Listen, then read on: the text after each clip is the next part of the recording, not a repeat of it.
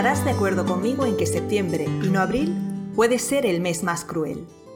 O al menos estarás de acuerdo conmigo en que septiembre es un mes ambiguo. Las vacaciones van quedando atrás y el verano también llega a su fin. Los días empiezan a acortarse y el bronceado que tanto te favorece va desapareciendo poco a poco de tu piel. Vuelves al trabajo, a clase, a la rutina, un poco a regañadientes. Septiembre puede ser un poco odioso. Pero al mismo tiempo, después de las vacaciones, o al menos de la vida más relajada que trae el verano, estás lleno de energía, has descansado, has desconectado, y eso te hace tener ganas de emprender cosas nuevas o de darle un buen empujón a ese proyecto que rumias desde hace tiempo y para el que nunca encuentras tiempo o fuerzas. Escribir por fin tu novela, empezar a trabajar en tu plataforma de autor. Septiembre resulta siempre prometedor. Bienvenido a esta nueva temporada de Madera de Escritor. Tal vez tú ya me conozcas, pero me presento para los nuevos. Soy Natalia Martínez, profesora de novela en sinjania.com. En esta temporada tengo preparados para ti un montón de nuevos episodios en los que te voy a hablar de productividad, de marketing y sobre todo de escritura. Espero que no te pierdas ninguno de los nuevos episodios que se publicarán cada 15 días. Y por si te saben a poco, te invito también a que te pases por la web. El blog es nuestro canal principal y allí publicamos nuevos artículos cada semana. Así que pásate si quieres escribir obras memorables y tener una carrera de escritor exitosa, porque en sinjania.com encontrarás los recursos para lograrlo. Pero sigamos con el tema de hoy. Es inevitable que en septiembre, entre la depresión postvacacional, se infiltren la esperanza y las ganas de cambiar algunas cosas o de convertir en realidad esos objetivos que por una u otra razón siempre posponemos. Sí, septiembre es un mes ambiguo. Porque, confiésalo, aunque te has propuesto que este año sí vas a alcanzar tus objetivos y te sientes pletórico de energías, tienes algo de miedo a que todo acabe como siempre, en meros buenos propósitos que más tarde o más temprano quedarán abandonados por el camino. Pero antes de darte el plan de acción que te ayudará a alcanzar tus objetivos, quiero contarte que una nueva edición del curso de escritura creativa que imparto está a punto de comenzar. El 5 de octubre comienza la edición de otoño del curso de escritura creativa. Tres meses de aprendizaje y escritura que marcarán un antes y un después en tu estilo. ¿Siempre has querido que alguien de mirada experta lea lo que escribes y te diga en qué puedes mejorar? Pues eso es justo lo que tendrás en el curso de escritura creativa. El curso ofrece un completo repaso por los elementos de la ficción, pero todos los alumnos que ya lo han hecho coinciden en afirmar que lo mejor del curso es la asesoría personal. Durante el curso tendrás que escribir seis textos de acuerdo con unas indicaciones concretas que te daré, lo que desafiará tu creatividad y te ayudará a empujar tus límites. Después, yo leeré cada uno de tus textos y los comentaré contigo de manera individual, personalizada y privada. En esos comentarios te señalaré tus puntos ciegos y te daré ideas concretas para que puedas comenzar a mejorar aquellos aspectos de tu escritura que lo necesiten.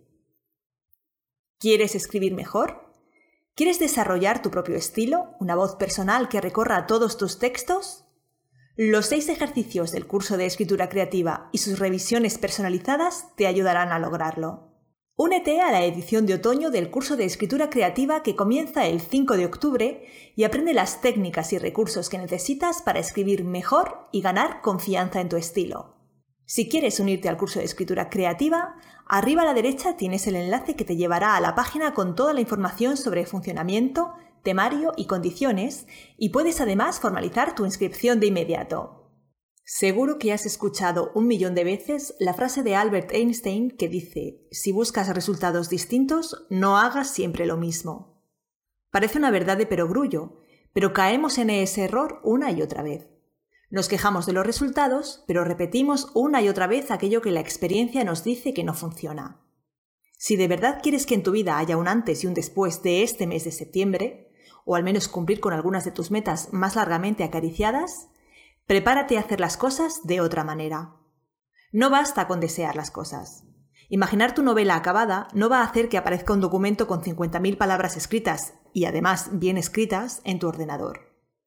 Seguir dándole vueltas a la idea de mejorar tu web, publicar con más continuidad en tu blog y probar algunas estrategias de marketing no hará que todo eso suceda.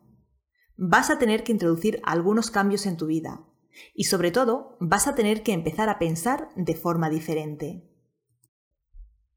Comienza por reflexionar sobre cómo has hecho las cosas hasta ahora. Sé sincero contigo mismo.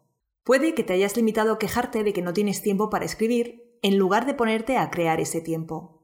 Puede que hayas estado procrastinando, leyendo blogs sobre escritura, en lugar de buscar un buen curso para aprenderlo todo de una vez y poder dedicar tu tiempo a trabajar en tu obra. Puede que sientas algo de miedo ante la idea de adentrarte en el mundo inexplorado del marketing, en lugar de empezar a dar pequeños pasos poniendo en práctica algunas ideas sencillas. Haz examen de conciencia y busca tus puntos de mejora. En tu foro interno sabes cuáles son y a poco que rasques aflorarán. Apúntalos en un papel para tenerlos bien presentes y no volver a caer en ellos jamás. No este septiembre. Ahora haz una lista de cosas que quieras conseguir. Escribir una novela, crear tu página web de escritor, encontrar editorial para ese libro que ya tienes escrito, darle algo de vidilla a tus ventas en Amazon. Sé ambicioso y anota todo lo que se te ocurra. Soñar es barato. Haz la lista de objetivos tan larga como quieras. A continuación, de entre todos los objetivos de tu lista, escoge solo tres. No, no te deshagas del resto de la lista tan pronto. Conserva tu lista de objetivos. En primer lugar, porque vas a ver que conseguir alguno de tus objetivos puede acercarte a los demás. Por ejemplo, si creas tu página de autor, estarás en mejor disposición de darle después vidilla a tus ventas en Amazon. Y en segundo lugar, porque cuando veas que eres capaz de alcanzar lo que te propones, ya nada te detendrá. Irás alcanzando una por una cada meta que te plantees y cumplirás poco a poco con todos los objetivos que haya en tu lista.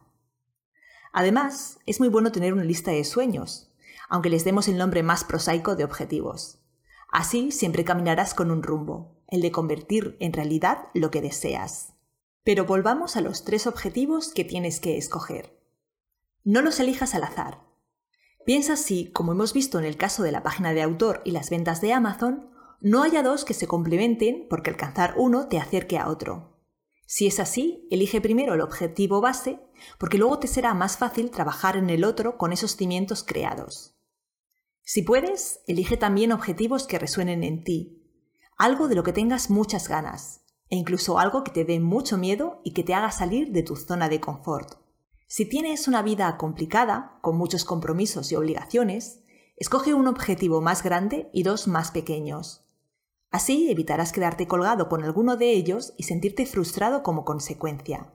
Por último, elige cosas concretas que puedan ser realizadas en el plazo de un curso escolar. Así es, tienes hasta finales de junio para convertir esos tres objetivos en una realidad. El curso escolar acaba de comenzar y para cuando finalice, tú habrás alcanzado tus metas. Si necesitas ayuda para fijar tus objetivos y sobre todo para convertirlos en acciones que luego desarrolles día tras día, no te puedes perder el curso Cómo ser un escritor más productivo.